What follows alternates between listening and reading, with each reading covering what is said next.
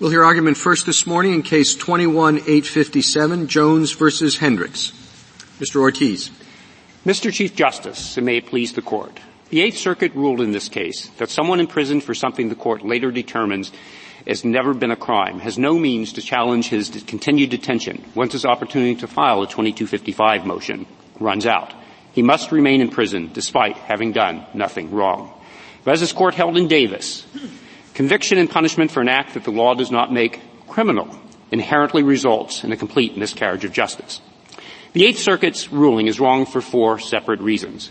First, it violates the text of 2255E. Its key terms all indicate the traditional habeas uh, relief should be available, that a prisoner should have one opportunity to have the correct law applied to his case. The Eighth Circuit held, however, that so long as 2255 provides a purely formal opportunity to raise an issue, it doesn't matter whether the law applied is correct or wrong. Prisoners in this situation, moreover, do not even have that purely formal opportunity. They will almost always be barred from raising the issue in their initial 2255 motion. Second, the Eighth Circuit made the Savings Clause almost completely superfluous. It identified two categories of cases where it believed the Savings Clause applies, but the Savings Clause actually applies to neither. In both situations, the prisoner petitions under 2241 directly. Third, the Eighth Circuit created four independent constitutional difficulties. It effectively suspended important use of the writ as originally understood, and it raised substantial due process, separation of powers, and Eighth Amendment concerns. It denied Jones any opportunity to ever test his claim under what has always been the correct law. Finally, the Eighth Circuit wrongly concluded that allowing Savings Clause relief would undermine Section 2255H. It does not.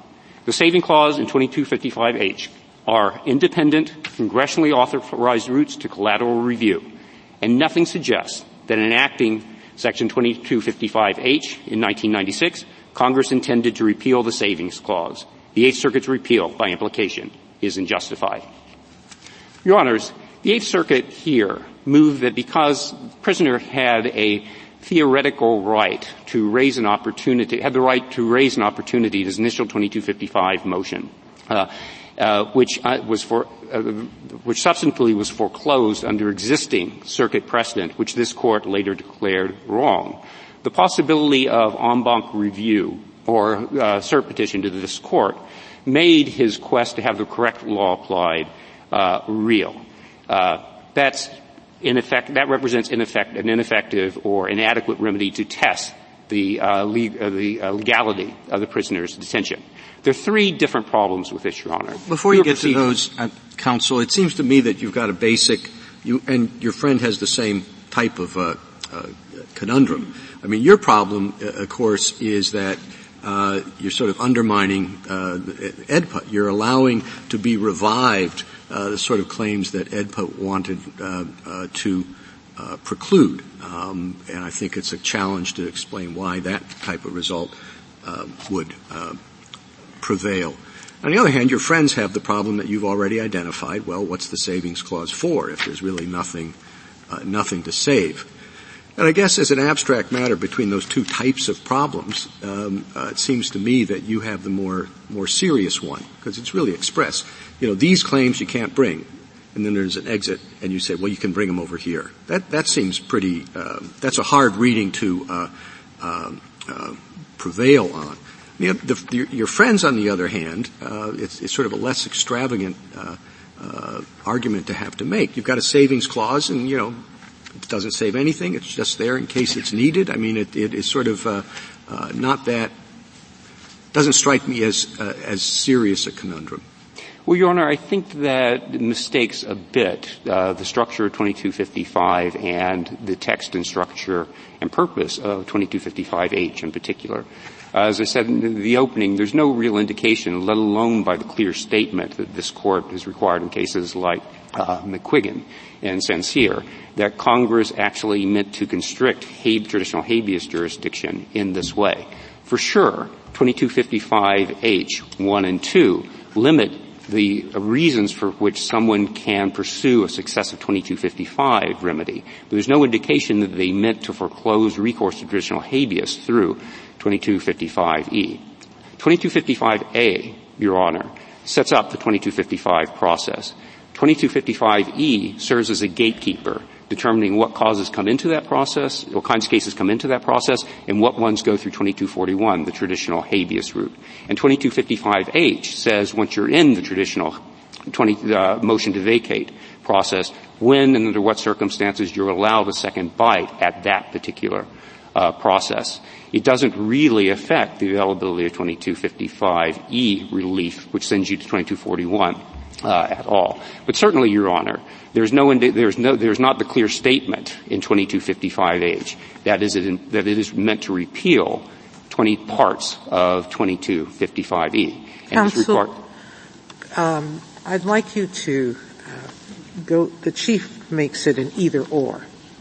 Most of the Court of Appeals who have sided more with you than with uh, amici um, recognize that the savings clause cannot be invoked every time a 2255E H applies without blowing it up.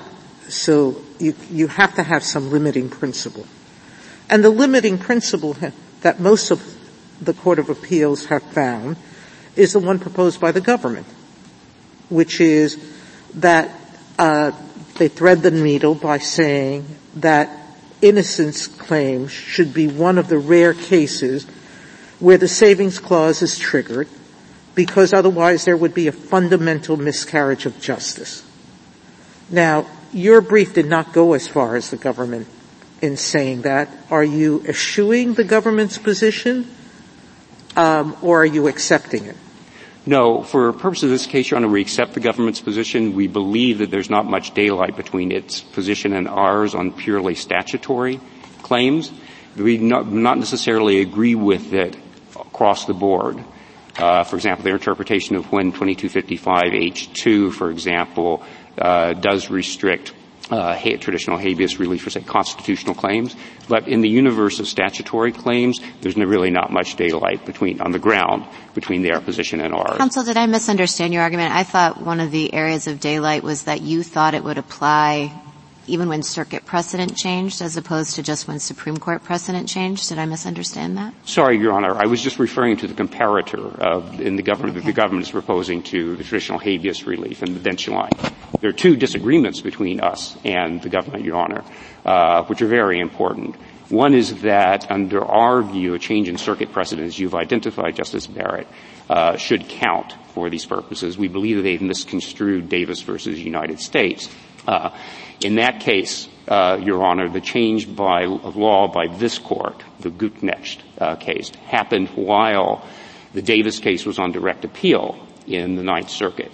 And then the Ninth Circuit remanded the case to the district court and the case came back up again. And it's impossible for Gutknecht to have represented the change in law that was relevant there because it changed before the direct proceedings were concluded. The change in law that this court itself identified was a change in law of the Ninth Circuit in the Fox case, which later interpreted uh, Gut, Your Honor. How do you propose to handle some of the choice of law problems that changes your theory that circuit precedent changes count create?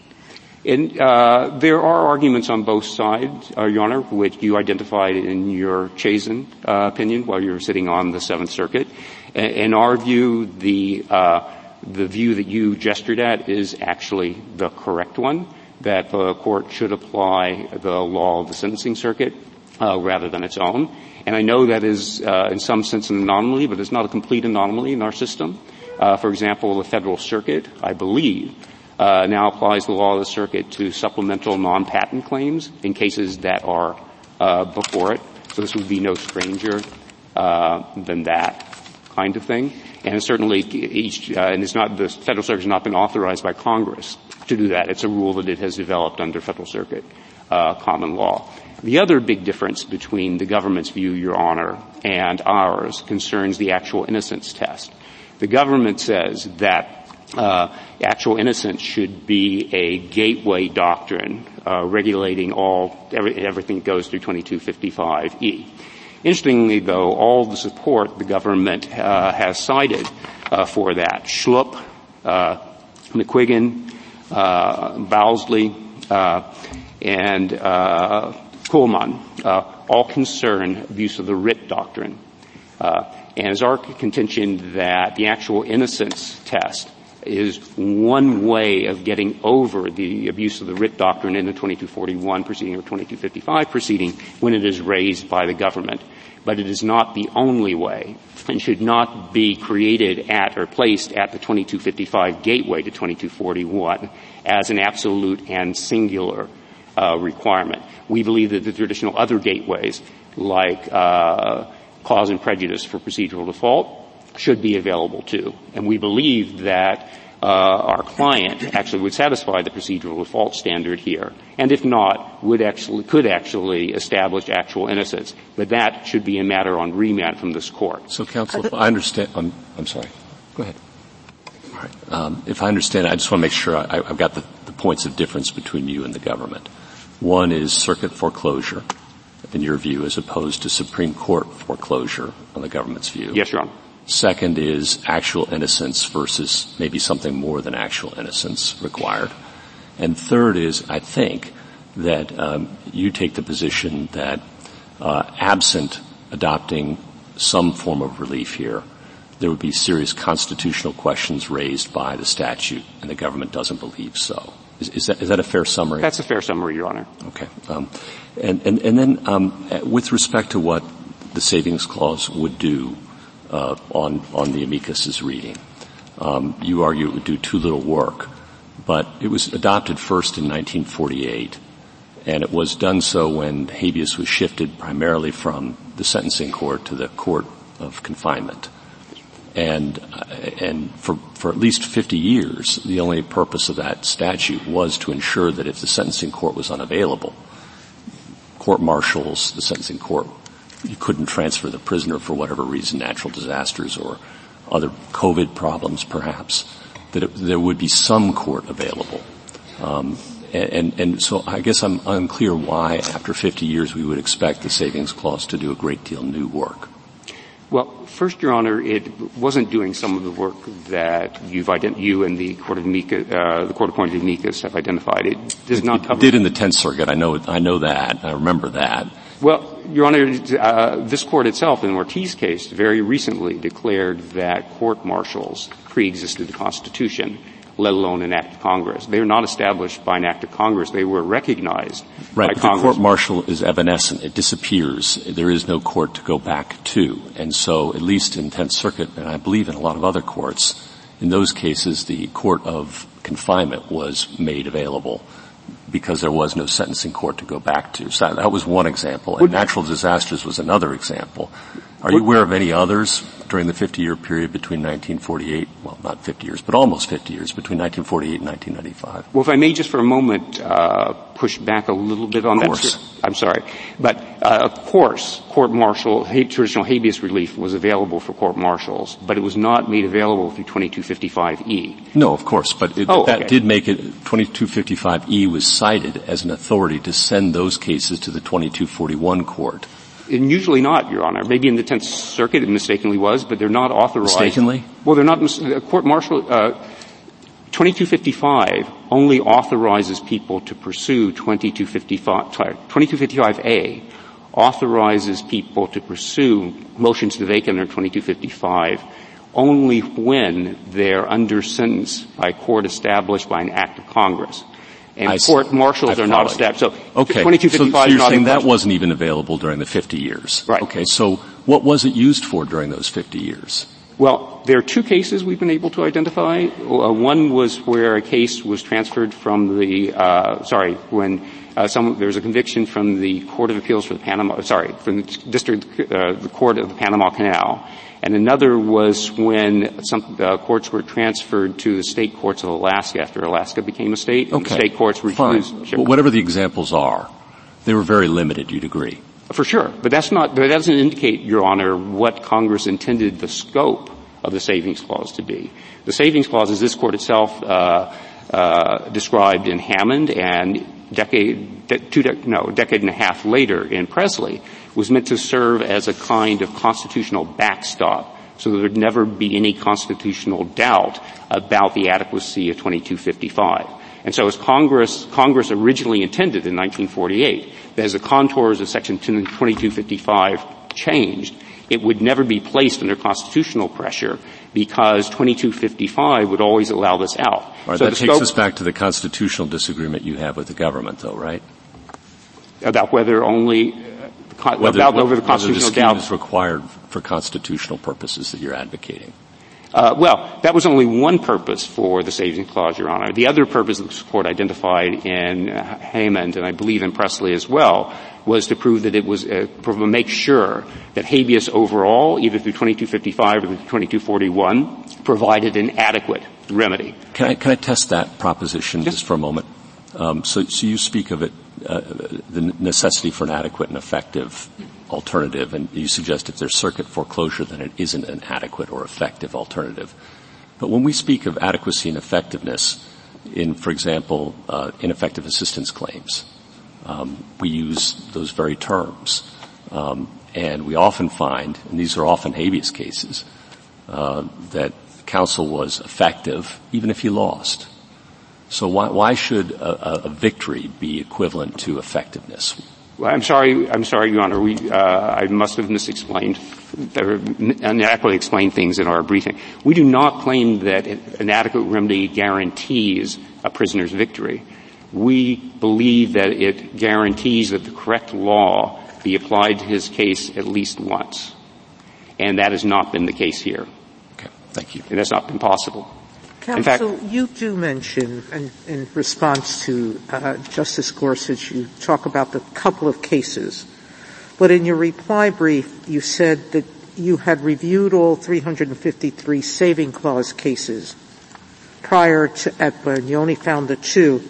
Could you please tell me what the others involved? Sorry, we, we looked for cases, Your Honor, uh, that we did, we did a search for ones that used the term so we could try to catch anything where the term came up. Right. And then we went through all those cases and we looked for ones where it was actually uh, used. And we, the other, we found Which all these. Which term were you using? Were you using this 2255E, the savings clause? Yes, we were using the search that is described in that footnote. So okay. there are lots of, there were two, there were 253 or whatever it was examples of where it was sort of invoked. Right. But there were only two where it appeared that it was actually used. I see. So the okay. others it wasn't used. Right. Okay. okay. That's what now, But in, in this case, Your Honor, uh, people in Mr. Jones's position don't even get the formal opportunity often to raise their claim in the initial habeas proceeding, even in the hope that later on they might be able to petition the court, which is, has uh, has foreclosed their them on the substance. Thank you, change counsel. I'm sorry. Finish your sentence. Uh, it changes uh, view on banc. Sorry. Thank, Thank you. you. Justice Thomas? Justice Alito? Is it odd that uh, 2255H2 mentions only new rules of constitutional law rather than new interpretations of the statute? Uh, Your Honor, Congress in that took the language, we believe, that what Congress did there is it took the language from this, this court had developed in McCleskey versus uh, Zant, on actual innocence and basically codified it. So it was taking that one item, uh, that one piece of doctrine and just writing it into uh, the statute with some some changes, uh, of course.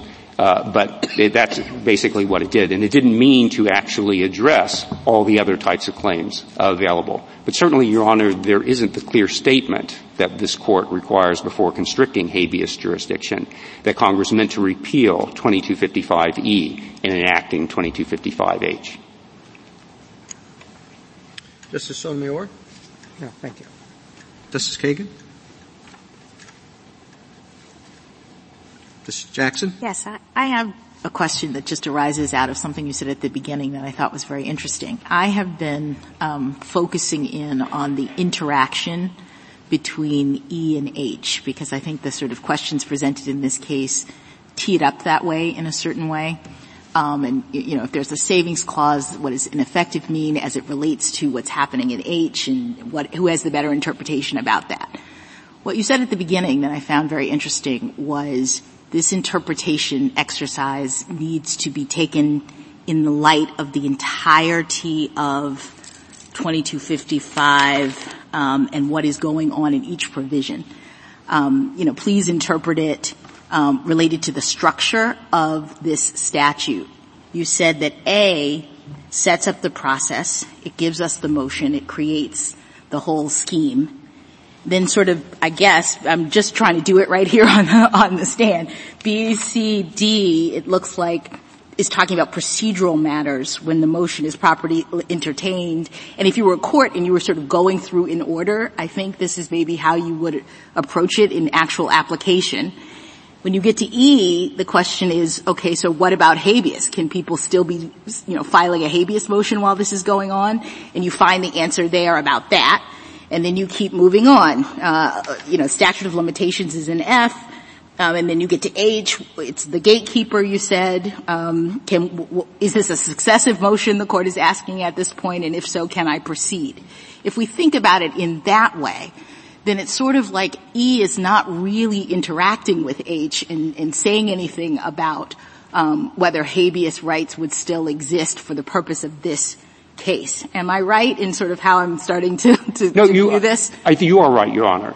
Uh, I, with one, I would qualify yes, one thing you please. said, which is that 2255H is the gatekeeper for a particular thing. Successive 2255 motions. 2255E, on the other hand, is a different type of gatekeeper. In some ways, it's the most important provision in 2255 because it determines whether you get into 2255 at all or you start over at 2241 or you maybe, you know, come, what we've been talking about is you come in through the 2255E gateway. But actually, 2255E is the traffic cop here. I see. So at the tra- beginning, we just sort of have these claims and we're like, which is the right world that we need to be in? The 2255 world or the 2241 world? And E is doing that work. Yes, And then once we're in the right world, we keep on going with respect to the application of statute of limitations or is this a successive motion or whatever? Yes, Your Honor. Thank you. Thank you, counsel. Mr. Feigin? Thank you, Mr. Chief Justice, and may it please the Court. As you point out, Mr. Chief Justice, this case presents something of a conundrum, and it's uh, no secret that it's one that we've struggled with.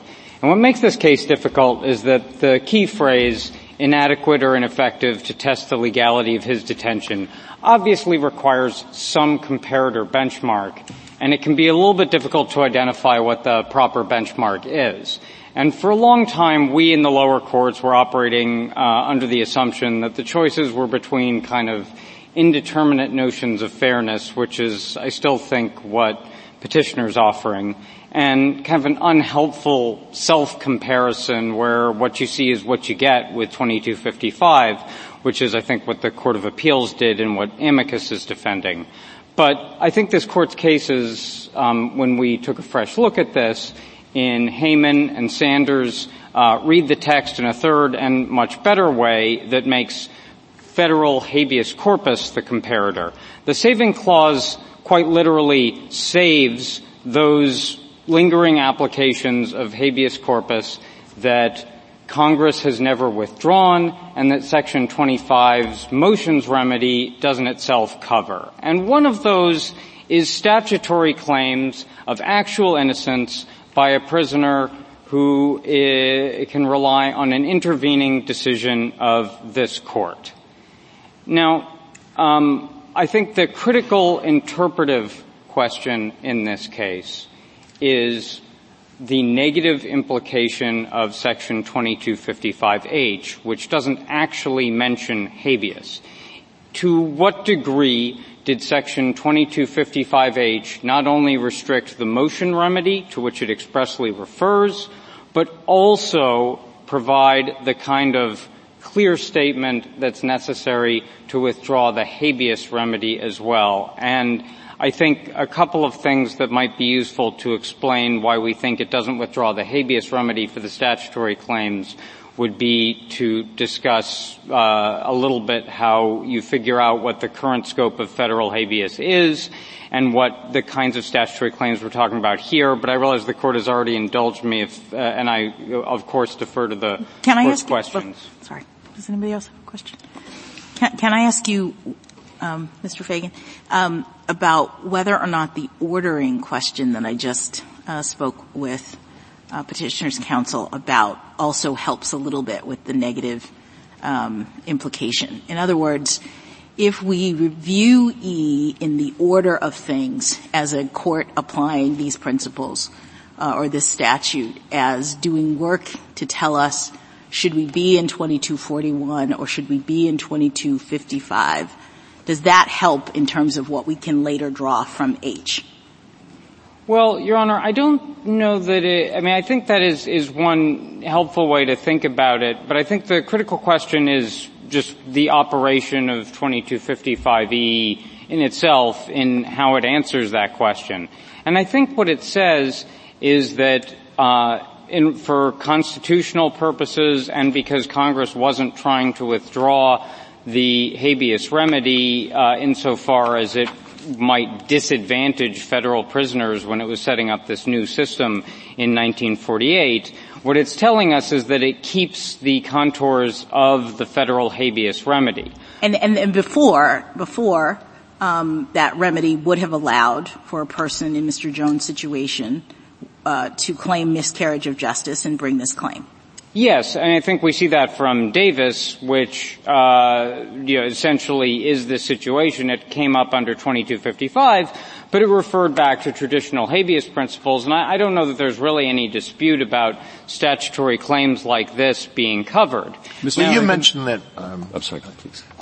You mentioned um, that one of the situations in which your interpretation would apply is where this court has reinterpreted the meaning of a substantive criminal provision. Where else would it apply? Well, Your Honor, I think it could potentially cover uh, some of the situations the amicus has identified, although some of them I think frankly wouldn't even fall into 2255 in the first place. Federal habeas corpus is really divided into three parts. The first one is like challenges to conditions of confinement or good time credits, things that challenge the uh, execution of the sentence rather than its imposition.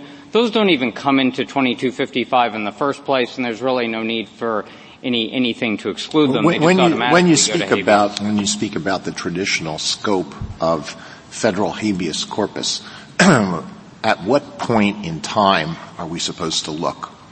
So, Your Honor, you look at federal habeas corpus now, and the body of federal habeas corpus now can be informed by Section 2255 itself and its limits, and the limits that Congress has imposed on state prisoners through 2244. And um, if I could just take a second to explain why that is. I think there are certain circumstances in which we can draw negative implications from 2255, particularly when they're reinforced by 2244, which the explicit limitations on constitutional and factual claims in 2255H definitely are because they are mirrored in 2244B. And in fact, which is, and 2244 is expressly cross-referenced in 2255H. And then if you look at 2244, it has a provision 2244A. 2244A literally only applies to a second or further habeas petition that a federal prisoner might file, so it doesn't literally apply to a 2255 motion followed by a habeas petition. But one thing that it does is it points back at 2255 for the relevant limitations. Those relevant limitations include, this gets back to Justice Jackson's point, 2255H, which limits excessive or abusive uh, constitutional and factual claims, but doesn't say anything about statutory claims, Suppose and it, it did, includes Mr. Feigin. E. I'm, I'm sorry, sorry, Justice K. I'm Finish sorry, your and sentence. includes, and, and it includes E, which is the critical provision that we're interpreting here. I'm sorry, Justice Kagan. No, no, no. Uh, you know, suppose 2255H did include a specific provision that said you can't bring a successive 2255 motion um, based on an intervening statutory uh, change. Would then there be a strong negative implication? Yes, I think there would because then we'd be in this third category. Like I, have mentioned two of the three categories of federal habeas claims. One is these Uh, one is about execution of the sentence. We're not really talking about that here. One is uh, federal prisoner claims that have analogs to state claims, and I just described a little bit about how those might shake out. And then we're talking about a kind of claim, a statutory claim that's really unique to federal prisoners, and I think where Congress has expressly precluded it and clearly focused on it, then right. I mean, that I would be a much more difficult case. It's much say. more difficult, yes. and you would you. Uh, let me make sure I understand your answer. You would answer it the reverse way. I think we probably would, yeah, Justice Kagan. Yeah, and that's so even though it would refer only to 2255 motions and not to habeas. Right? Yeah, I think our critical point here, Your Honor, isn't that 2255 can say nothing about the withdrawal of the federal habeas remedy.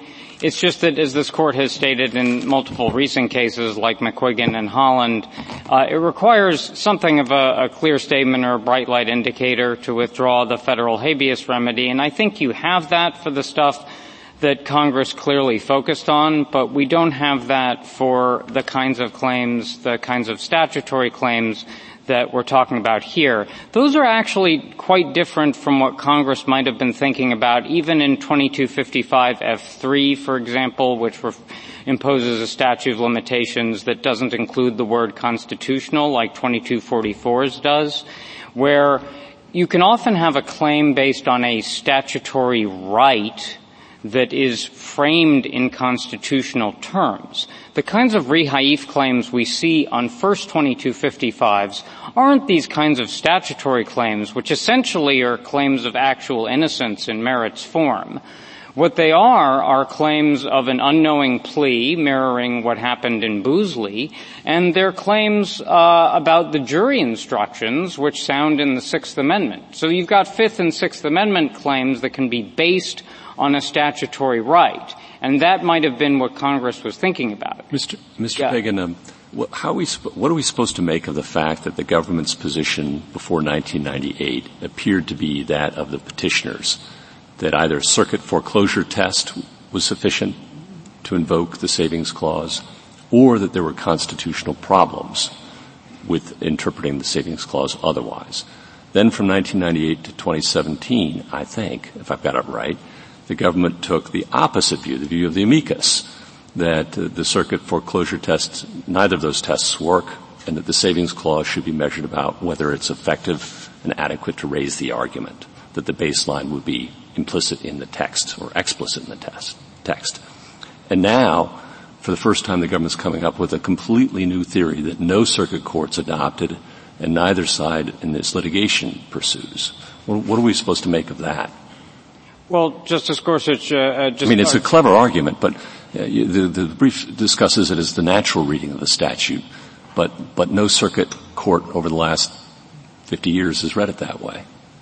Well, Your Honor, I I, um, I, I think the you're correct that we've shifted positions. There's a, I think your chronology, uh, in candor, we've shifted around a little bit more. Even more than I described. I've been yeah, generous. I, I just, okay, to, to, to, be completely just as I was generous to petitioners uh, uh, uh, about uh, about court martials, and apparently those are not permitted either. But okay. I just want to be completely I'm, upfront with the court about that. But uh, it, I think the bottom line, Your Honor, is the way we're interpreting it now is the way that the court actually interpreted it itself in Hayman and Sanders, and I think it's mirrored in Swain against Pressley, which interpreted the analogous DC provision, and in Boumediene, which is that the saving clause essentially makes sure that federal prisoners weren't disadvantaged by the adoption of this new remedy. They weren't substantively disadvantaged or procedurally disadvantaged.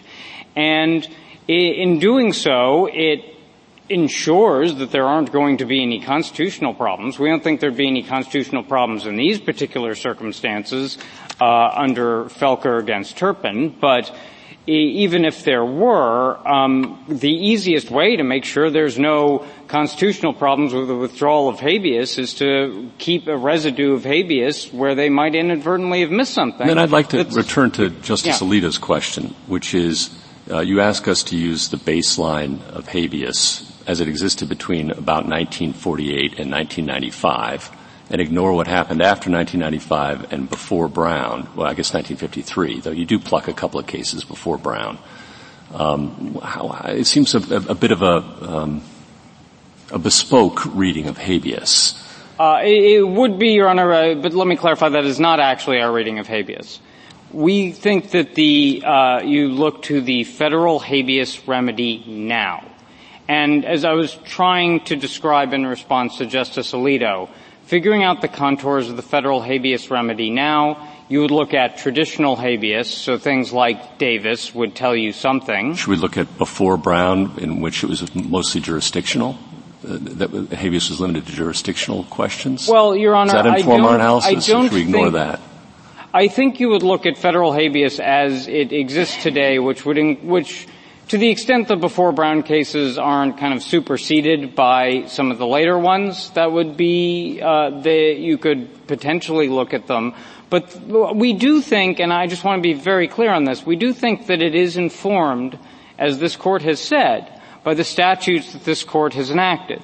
And it can be informed by section 2255, particularly in its provisions like 2255H or its statutes of, statute of limitations that are also mirrored in state habeas. Because that gives us a very clear indication that habeas as it stands today does not allow those kinds of claims, the kinds of constitutional and factual claims that I still think my friend the petitioner's approach um, might in theory allow. But one thing Congress did not speak to were the kind of statutory claims that you see in Davis that everyone agrees were available in traditional habeas. We don't have that kind of clear statement. And the kinds of claims we're talking about here are claims that someone is in prison potentially for the rest of his life for conduct that Congress itself, according to this court, never wanted to make criminal do you, do you have any place. concern about the complexity of the rule that you are advocating if it were limited strictly to a situation like Rehaif? Uh, fine, everybody could understand that. But are, are you concerned that every federal prisoner who wants to bring a successive or uh, successive motion uh, is going to claim that this falls within the traditional scope of habeas, and this would be uh, an escape clause that will be invoked again and again and again, and all the district judges are going to have to analyze the traditional scope of, of habeas and see whether uh, the claim actually falls within that?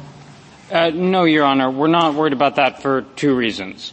Number one is, um, as I've described the the world of, of habeas, there, uh, the conditions of confinement claims are already dealt with in 2241, and then on merits claims, we have the constitutional and factual claims that are like state habeas. Those are already addressed. We've dealt with those. And then we're just left with these kinds of statutory claims.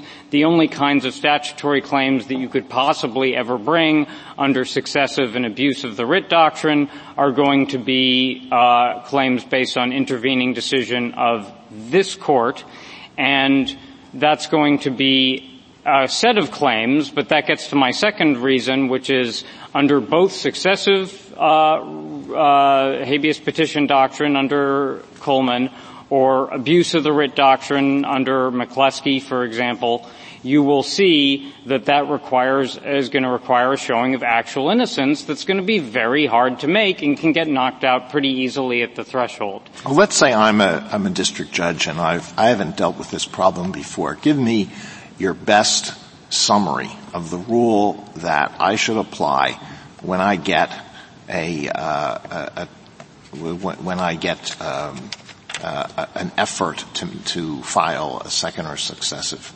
habeas petition?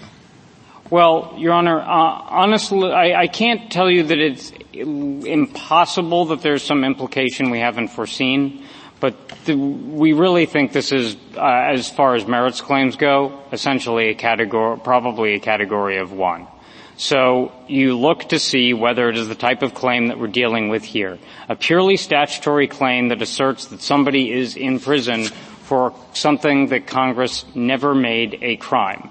If so, can that person make a make the threshold necessary showing of actual factual innocence under Bousley, which can take into account not just the evidence that was presented at trial, but all the evidence that could have been presented. And we've stated in our brief, and I'm happy to restate here, all the reasons why um, petitioner can't even Can get I just a toe in the clarify what you mean by actual factual innocence? So when you have such a person and they're in jail for conduct that Congress we now know says was not criminal, what is the factual showing that that they didn't do the thing that Congress says is not criminal? What well, factual showing do they have to make? It's the question of the conduct, Your Honor. So it's different from a uh, sufficiency review, for example, because under Rehaif, we were never required to introduce evidence of someone's knowledge of their prior felon status. Before Rehaif, we the circuits weren't requiring us to do that, so there'll be a lot of cases where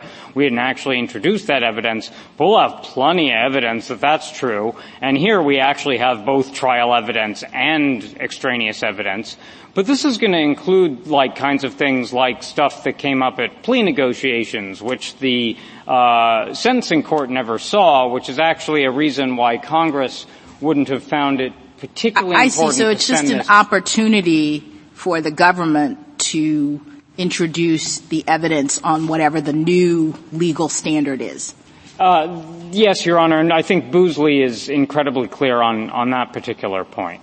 What about Mr. ACCA claims? I mean, I, I think Rehaif claims, sure, it seems like that would be pretty narrow under, view, under review, but I mean, we have a lot of ACCA cases. So when you think about Mathis, I mean, and all of the cases that apply the categorical approach then kind of can lead to these problems in district courts under the government's view, it seems to me. That would be much harder, kind of to Justice Alito's point, for district courts to unwind. Well, a couple of points on that, Your Honor.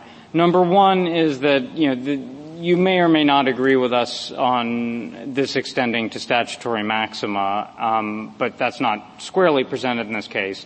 Number two, Mathis in particular is an old rule.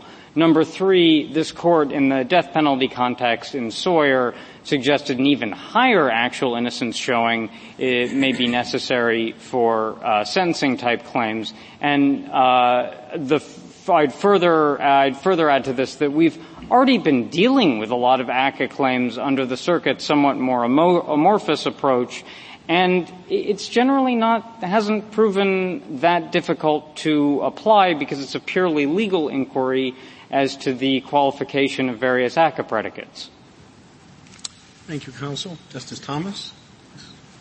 Justice Sotomayor? I, I am a little bit concerned with your answer to Justice Kagan. Um, you seem to suggest that a congressional clear statement rule could include something very plain statement rule, could include something indirect, like um, 2255 um, H says uh, you can't have a successive petition on this issue. Um, that that would eliminate 2241 and that that wouldn't create a, a constitutional problem. Uh, and, and by that I mean is someone who's completely innocent of the charge, given your wide definition of innocence, okay, there is no way to look at what they did as fitting the statutory terms that have now been described by this court. There's no inference that could be drawn from the evidence that they did it. They're completely innocent. You're suggesting that that wouldn't create a Fifth and Eighth Amendment problem? Well, first of all, Your Honor, I wouldn't say that that's a wide definition of innocence. But the other thing I would say I, I'm, is, I'm, spot, yeah. I'm using the words of my colleague Justice Gorsuch. I'm spotting you that. Um, so I spot it for you and, and accept that. All right, but totally innocent under any definition you use? Well, Your Honor, I don't think there's a problem with that here because what we're talking about is whether Congress is required to give a further shot at collateral review in these circumstances. I think Felker against Turpin is quite clear that when it looked at the parallel limitations in 2244B, that Congress is free to statutorily alter the abuse of the writ, and I think by analogy the successive uh, writ doctrines to preclude relief in these circumstances. I mean, these cases do have to reach conclusion at some point. And if Congress decides, and we're, it's evident that it has decided, that look, you know, you're just not going to be able to bring these kinds of claims anymore, then I think Congress's judgment is within its constitutional authority. Our point here is that Congress just hasn't made that judgment, and in fact, it's got this saving clause specifically just to make sure that whatever the federal habeas remedy would allow is still there, and that's the kind of claim that we're talking about here today. Extraordinary. Okay. Justice Kagan? So just going on on this question of what to draw from 2255H, one of amicus's points is that your argument creates a kind of weird situation where the statutory claims, because they're in habeas, are face fewer procedural obstacles than the um, constitutional and factual claims um, under 2255. And there's a difference between you on the exact scope of the differences, but I think it's at least true that in habeas you don't have the certificate of appealability and you don't have that pre-filing certification. And so the question becomes like, why would we think that Congress created a world where the statutory claims are actually easier to bring or face fewer procedural obstacles than the constitutional and factual claims? Well, Your Honor, I'm not quite sure it's correct to think that there are fewer obstacles, but if we're asking what Congress thought, I mean, I would first emphasize we're just proceeding from the text here. But, and this court's Well, but the, I mean, the text, but, the question in the um, text, I think, is what the negative implication of 2255 is, and that's the kind of critical issue. So, Your Honor, l- let me pose a couple of different answers to your question, because like, obviously I can't tell you exactly what Congress might have been thinking. One thing it might have been thinking, as Justice Barrett pointed out in her uh, separate writing in Chazen, is perhaps it overlooked this, which is fairly realistic because this language was drafted before Bailey against United States, which was kind of a watershed of a statutory interpretation case that applied to a large number of criminal convictions. It wasn't until a couple years later in Bousley that it was clear how a case like that would shake out retroactively, and even then Congress was probably thinking about Fifth and Sixth Amendment claims, not pure statutory claims. But if Congress was thinking about this, I think it might have been thinking a few different things. Number one is, uh, first of all, it, actually these kinds of claims are disadvantaged to some degree because what 2255H does is just removes all the successive and abuse of the writ doctrine problems. So you don't actually have to make a showing of actual innocence just as a gateway under 2255H.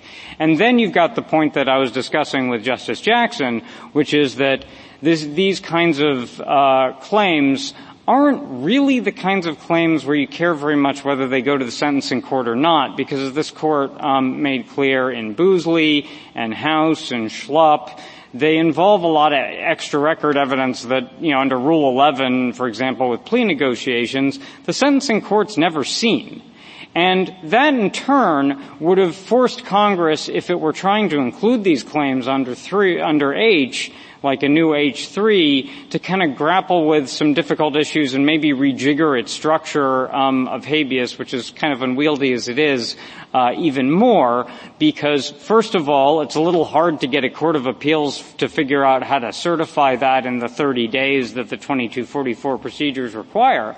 And then when we're talking about the certificate of appealability problem, if we're talking about a first 2255, every rehaif claimant is going to pair a statutory claim with a Fifth Amendment claim or a Sixth Amendment claim.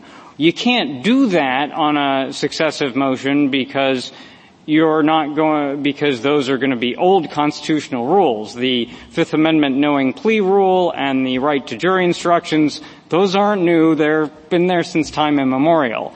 So they're just bringing a raw statutory claim. You'd have to make some kind of adjustment to the certificate of appealability. And I think Congress probably wasn't troubled by this because for the same reason it might have overlooked it. It just didn't think that this was a huge, going to be a huge class of claims. It may have been wrong about that. The class may have been larger than it thought.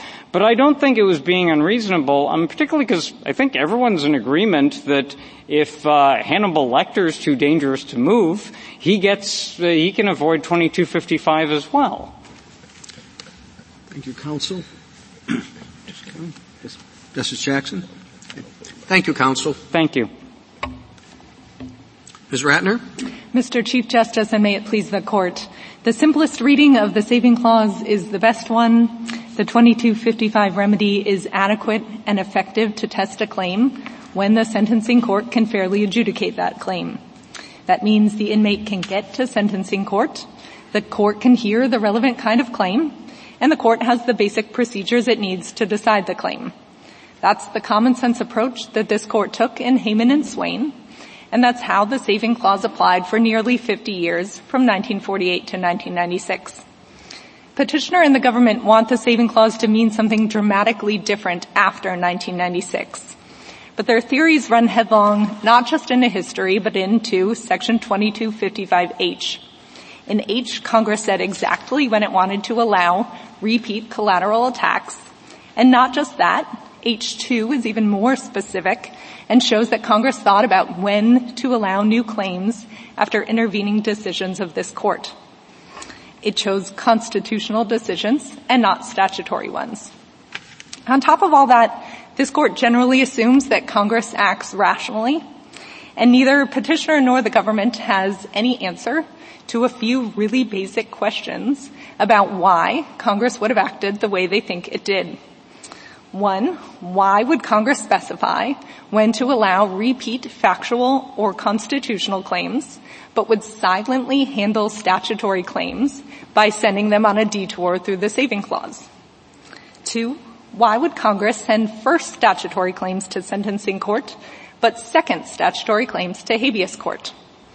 And three, as Justice Kagan's question just alluded to, and I don't think the government gave any real answer to, why would Congress give better procedural treatment to repeat statutory claims than to the constitutional claims it elsewhere favored. But don't those questions all assume that Congress was thinking about this problem? I mean, I think one of the things that Justice Barrett pointed out in her prior opinion and that others have commented on is that there could be the implication that they were copying language from another framework dealing with prisoners who don't have statutory claims and that they overlooked the particular questions that you pose in this case. So Justice Jackson, and with all due respect to that suggestion, in your opinion, Justice Barrett, I think that every indication is to the contrary. If we look to the text, there are specific areas in 2255 where Congress talked about rules more generally, like in the statute of limitations. And then in 2255H, it narrows that to rules of constitutional law. I think that's a pretty good indication that it knew there would be some claims that weren't constitutional ones, but it just talked about constitutional ones in H.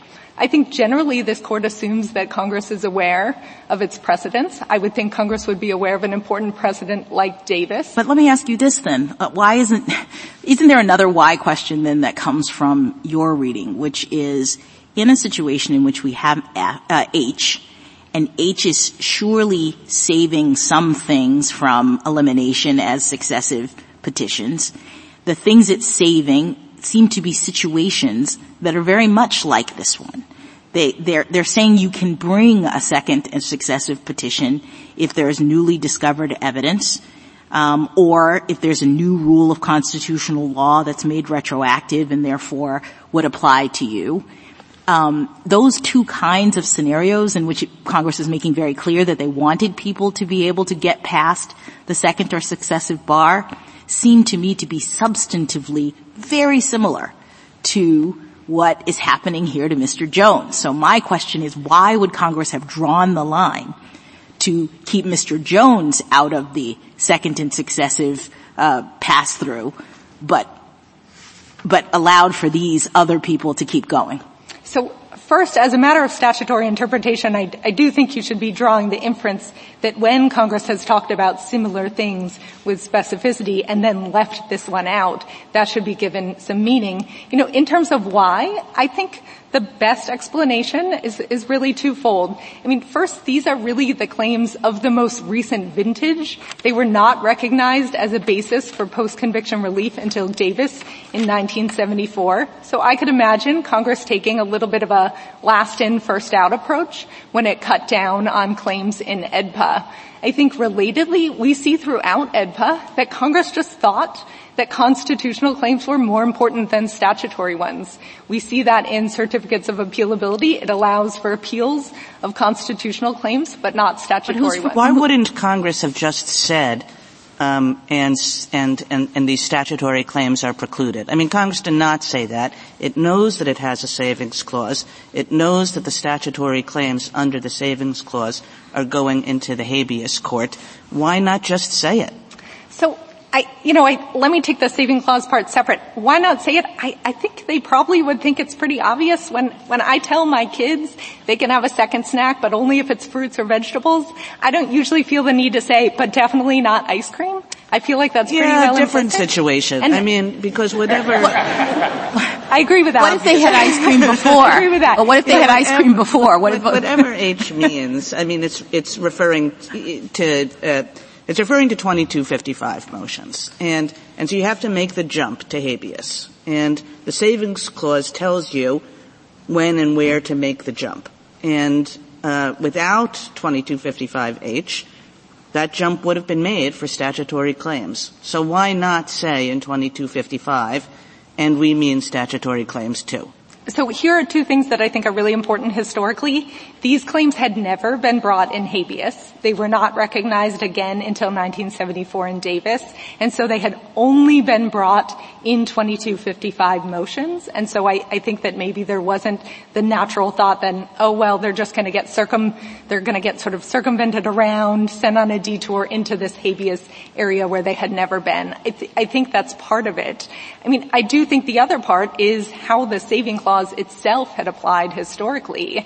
I think Congress would have been very surprised to learn that after 1996, courts would take the saving clause, which had been a true backstop in circumstances like a dissolving sentencing court. Um, in Hayman, the government gave examples that it was probably there in case there was war cutting off certain courts or in case there was an execution where someone couldn't get to a sentencing court fast enough. It was a true backstop and that was the landscape that Congress was operating Counsel, against. I guess what um, the government would say, and I think is the most uh, compelling argument, is that um, the savings clause specifically contemplates that a district court would have denied relief in an initial 2255 petition. And so the question is, having accepted that, what are the situations in which it would believe 2241 would come into play? And that is when traditional habeas relief would have been granted. Putting aside the petitioner's belief that it's the same as cause and effect, because I don't think so. I think miscarriage of justice stood on its own. I look at the words of the statute and see that it explicitly does not preclude traditional 2241 relief that includes cases that are defined as miscarriage of justices. I don't know that I need to find a reason why Congress didn't include statutory claims. It didn't. And so I look at what the words of the two sections are and I say traditional habeas relief applies. So if there's a miscarriage of justice here, the government says there's not, it's agreeing with you on the outcome of this case, and it, that's it. So, Why isn't that enough? Why do I have to care about whether or not why Congress didn't do it? It just didn't do it.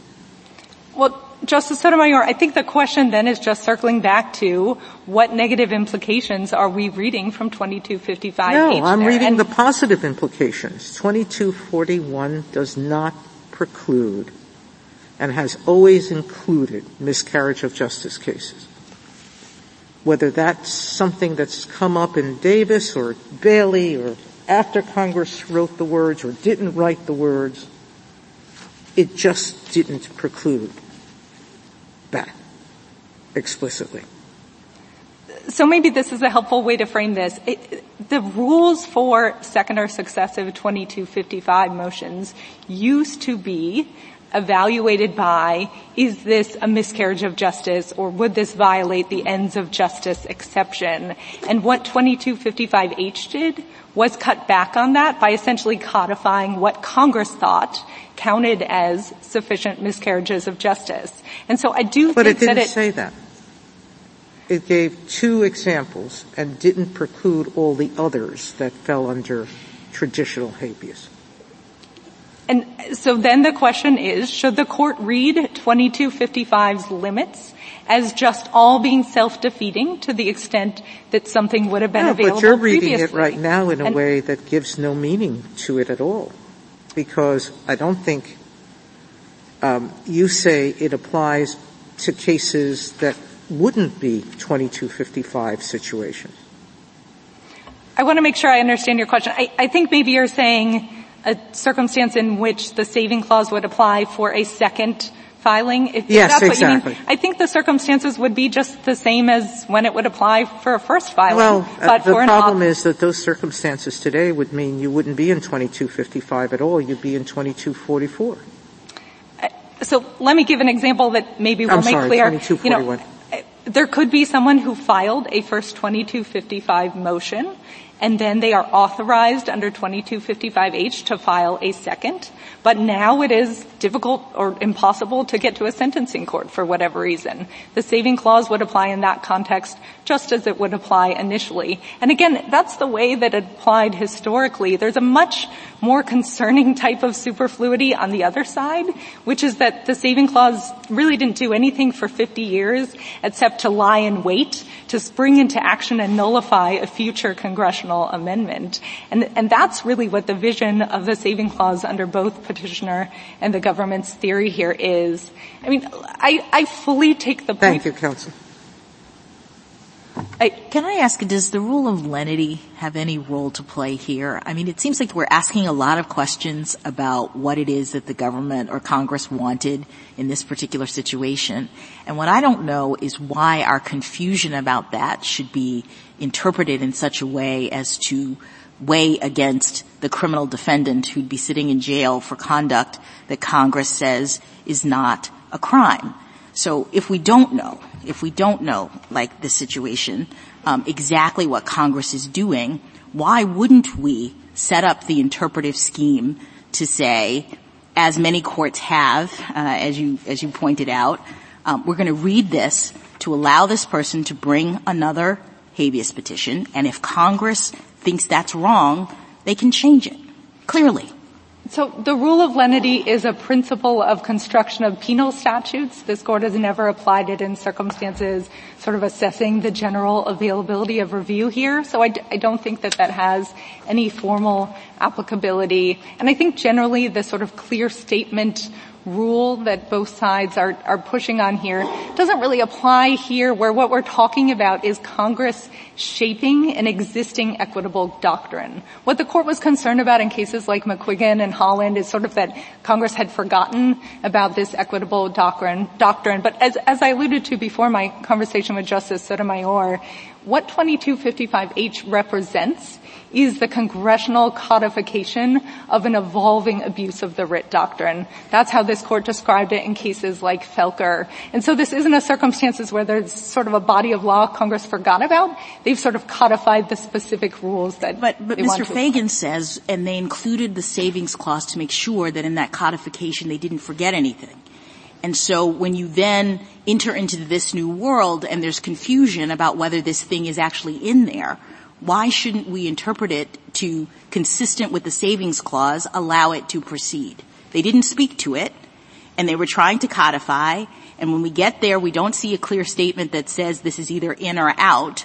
So then why wouldn't um, our position be, Congress, you have to tell us clearly that you meant to keep this out, especially when we see other provisions that look very similar that you are allowing to go forward?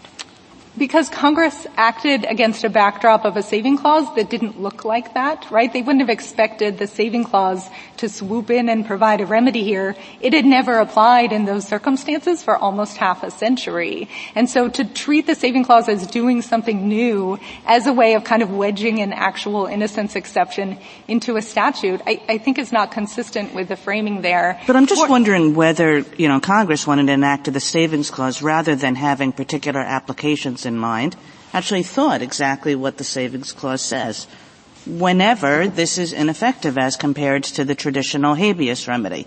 So um, your interpretation, which is, you know, is it practically available and is it uh, practically accessible? And um, uh, what's what's the other one you use? Is it uh, uh do you have the procedures you need? Um, uh, uh, uh, you know, legally cognizable as I think. It feels very jerry-rigged. It feels as though you're sort of taking these out of thin air when the text doesn't say anything about them.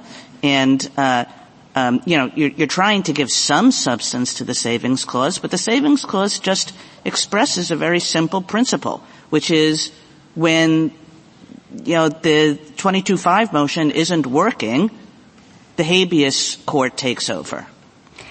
I think I don't really quibble with that principle. But the question of when it's not really working, I think relates to, is there a problem with the sentencing court? That's what Congress changed in 1948. The venue, it put things in the sentencing court. It didn't change the scope, so it was worried about problems with that venue.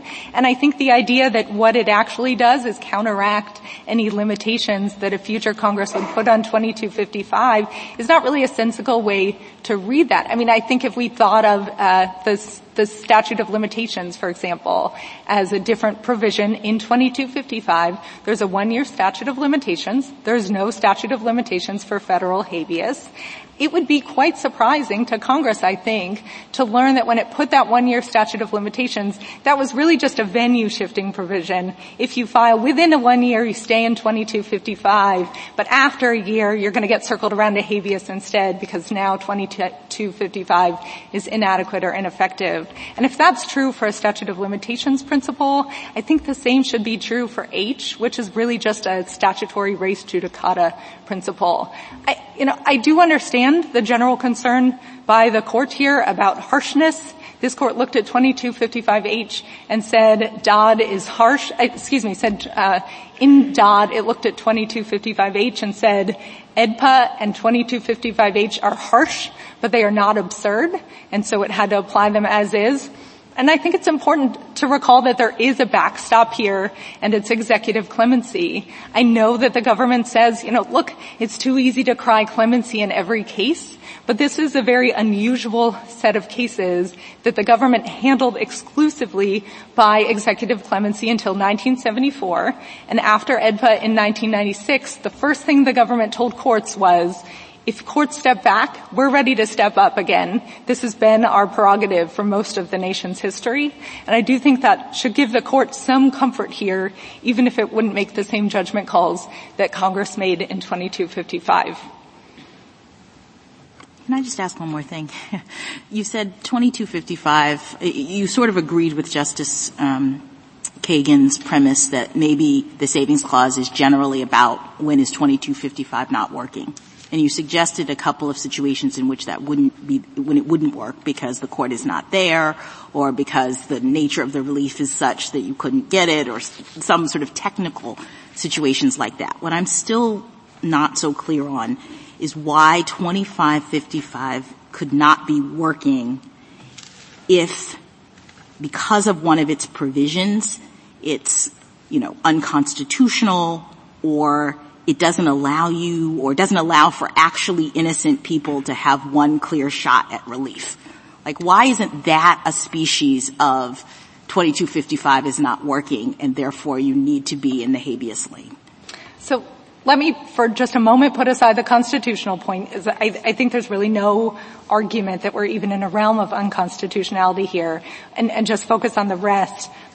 The problem is that what we are talking about in 2255H or with a statute of limitations are really ordinary procedural limits. 2255H is effectively a res judicata provision. And I think it would be very surprising for this court to say that when an ordinary res judicata provision is applied, when an ordinary statute of limitations is applied, those render a procedure inadequate or ineffective. But in those situations, isn't there a previous time in which you've had the chance to make your case. I understand what you're saying. If it was actually operating like an ordinary res judicata provision, you, you know, an ordinary statute of limitations where the person had an opportunity because the claim existed and they didn't bring it, so too bad, so sad. But what I'm worried about is 2255 being read to operate to preclude people who never had the chance to make this claim to be able to make it. You're putting those same limits on it. And I'm wondering, isn't that a situation in which 2255 is not working such that we need the savings clause? So no, Justice Jackson, and this is an ordinary res judicata provision. This court said, I believe in the 80s or 90s um, in Federated Department Stores against Moitie that res judicata operates even if there has been a subsequent claim, a subsequent change in the law that shows that a prior decision is wrong, that res judicata is, there's no exception to res judicata in those circumstances. So the fact that 2255H would apply a similar approach and then allow certain very specific exceptions, um, I, I don't think is inconsistent with that tradition or enough to say that this is an inadequate procedure. Thank you, counsel. Uh, Justice Thomas? Uh, yes, counsel. Could you take a step back and before Davis uh, and before AEDPA? Uh, I think we spent a lot of time spinning a little, a lot of different parts. What was uh, 2255 designed to uh, address? What problems, and how did it work? Sure. So I, I, think everyone is on the same page that 2255 was designed to address kind of an influx in claims in habeas court as a result of some expansions of habeas, both congressional and judicial. And so what I, I think the key in understanding the, the saving clause is what Congress did was not to attempt to change the scope of habeas as it existed in 1948 it wanted to change the venue. It wanted to make things more convenient and move them to sentencing court. And so if you think of it that way, the saving clause is sort of a natural pair that it comes and saves the circumstances in which there's a problem with the sentencing court as opposed to the habeas court. Um, and I don't think that that, that sort of an analogy extends to future procedural limits that Congress may put on it. Justice Alito? Justice Sotomayor? Except that Congress didn't choose practical problems. Those were, was a proposal and they rejected that proposal. They had broader language than that proposal. So it wasn't just practical problems. I thought we have said that in 1948 Congress was um, uh, thinking about the venue issue, but that it wanted to preserve all traditional habeas remedies. It wasn't looking to limit them at that time. So let me just take the two parts of that question. The first is, I, I, wouldn't give too much meaning to the different language here because this wasn't sort of a direct amendment of the Judicial Conference's proposal. If anything, there were contemporaneous suggestions that Congress chose inadequate or ineffective because the Judicial Conference's proposal was a little bit too loose it said practicable or for other reasons, and there were concerns that courts might engage in almost a balancing test similar to forum non conveniens of, is this convenient to be in sentencing court versus habeas court? So Congress wanted to make sure it was true in feasibility, and for that reason chose inadequate or ineffective. I think that's probably the most consistent with the textual and historical narrative here. As for what this court has said, I, I totally agree that in Hayman it suggested that at the time, as of 1948, these, uh, the remedy in sentencing court was contemporaneous, was more or less identical to the remedy in habeas, but that wasn't its benchmark for inadequacy.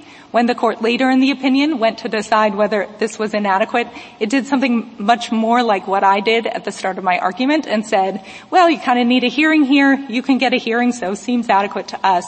Same is true in Swain. In fact, I don't even think Swain would survive the government's theory uh, because there was a difference between habeas and uh, sentencing court there, but the analysis was the same. Justice Kagan? Yeah, just along the same lines. I, I, mean, Congress did reject language that more fits your argument here. And you're saying, well, we're taking this general language, which basically says, if it's not working here, go there. We're taking this general language and we're saying, and you're saying, um, that that is true when it's not practically accessible. That is true when it's not legally cognizable in the 2255 forum. Why not also when it's jurisdictionally barred in the 2255 forum? I mean, how is that any less? It's not working over here, so you should go over there and get the traditional benefit of the habeas court. Yeah, so I think that it's jurisdictionally barred just sort of overlooks what the full question here is, which is, is a remedy that offers you a prior full and fair opportunity, but now bars you because of an ordinary application of res judicata, is that remedy inadequate or ineffective? And I really do think courts around the country would be quite surprised to hear that whenever they apply Wright and Miller on res judicata, that they are becoming inadequate and ineffective. And that's why there is a, a basic difference between procedural limits in 2255, which can't be the source of inadequacy without just nullifying everything that Congress has done, and the the more fundamental question of can you get to this court? Can this court hear these types of claims? Justice Gorsuch? Justice Kavanaugh? Justice Barrett? One final thing. Um, I think the confusion that I'm having is that there appears to be common ground between you and the other side that Congress, what Congress was trying to do was not change the scope of habeas. And there also seems to be common ground, I think, that if you apply these procedural limits, you are changing the scope of habeas because you're cutting off claims that you could have previously brought. So that brings me to the question of, don't we need a clear statement from Congress that given its original intentions and the effect of the application of what you say is just an ordinary procedural rule, don't we need a clear statement that that's what they intended? And why not? So, Justice Jackson, with respect to your first point, I think there is common ground that in 1948, Congress wanted these to be effectively the same. I guess we differ in that I don't believe that Congress in 1948 handcuffed a future Congress from preventing any limits on 2255 without going back and revising an essentially defunct habeas remedy at that point. Um, although I should flag if the court is considering going down that path, it is going to grapple, have to grapple with the provision 2244A that the government mentioned and in fact it did in AEDPA revise uh, the availability of second or successive habeas applications. But uh, you know, putting that to the side and asking your, your more general, answering your more general question, there is a clear statement here in 2255H. It could not be clearer that Congress set forth precisely the circumstances in which it wanted to allow a second claim, and ordinarily this court would draw a clear negative implication, as I think the government does for the conditions of H1 and H2, but just not for H overall. I, think beyond that, there's no kind of overarching clear statement rule that would apply here, and certainly if, if the provision was clear enough in Dodd, I think it's clear enough here as well. Thank you, counsel. Mr. Ortiz, rebuttal. Your Honors, I have just three basic quick points. Uh, the first is that it's one of the reasons for a savings clause of this type is that Congress doesn't have to actually think of everything. If, for example, Congress in 1996 had added H1 but not H2, I doubt that anyone would believe that it categorically excluded review of all new constitutional claims of innocence. Also, discrepancies between traditional habeas procedure and standards under those of 2255 are a feature, not a bug, of savings clause like this. And Congress can always change things subject to constitutional constraints. Second, Your Honor, I just want to point out that uh, a petitioner in uh, Mr. Jones's situation cannot actually raise, as the Eighth Circuit uh, believed, his claim of statutory innocence in his initial 2255 motion. If he had raised it on direct appeal, as Mr. Jones had, it would be foreclosed by the law of the case uh, doctrine. If he had not raised it in his initial uh, 2255 motion, it would be uh, barred by procedural default. So there's no way really to get the claim in uh, to district court in the first place. But if somehow he had actually gotten into district court in the first place, it would be barred by 2253C2, which allows the Court of Appeals to certify only quest- constitutional questions, not statutory questions. So the hope of actually asking for an en banc to overturn the foreclosing circuit precedent is pretty hopeless, as is the hope for a cert grant. Also, finally, Your Honors, I'd like to uh, point out that there's no real uh, prospect of opening up the floodgates here. This is a very narrow, Reading One standards is a very narrow category of cases, but also fundamentally very important one. Thank you. Thank you, counsel. Uh, Ms. Ratner, uh, this court appointed you to brief and argue this case as an amicus curiae in support of the judgment below. You have ably discharged that responsibility for which we are grateful. The case is submitted.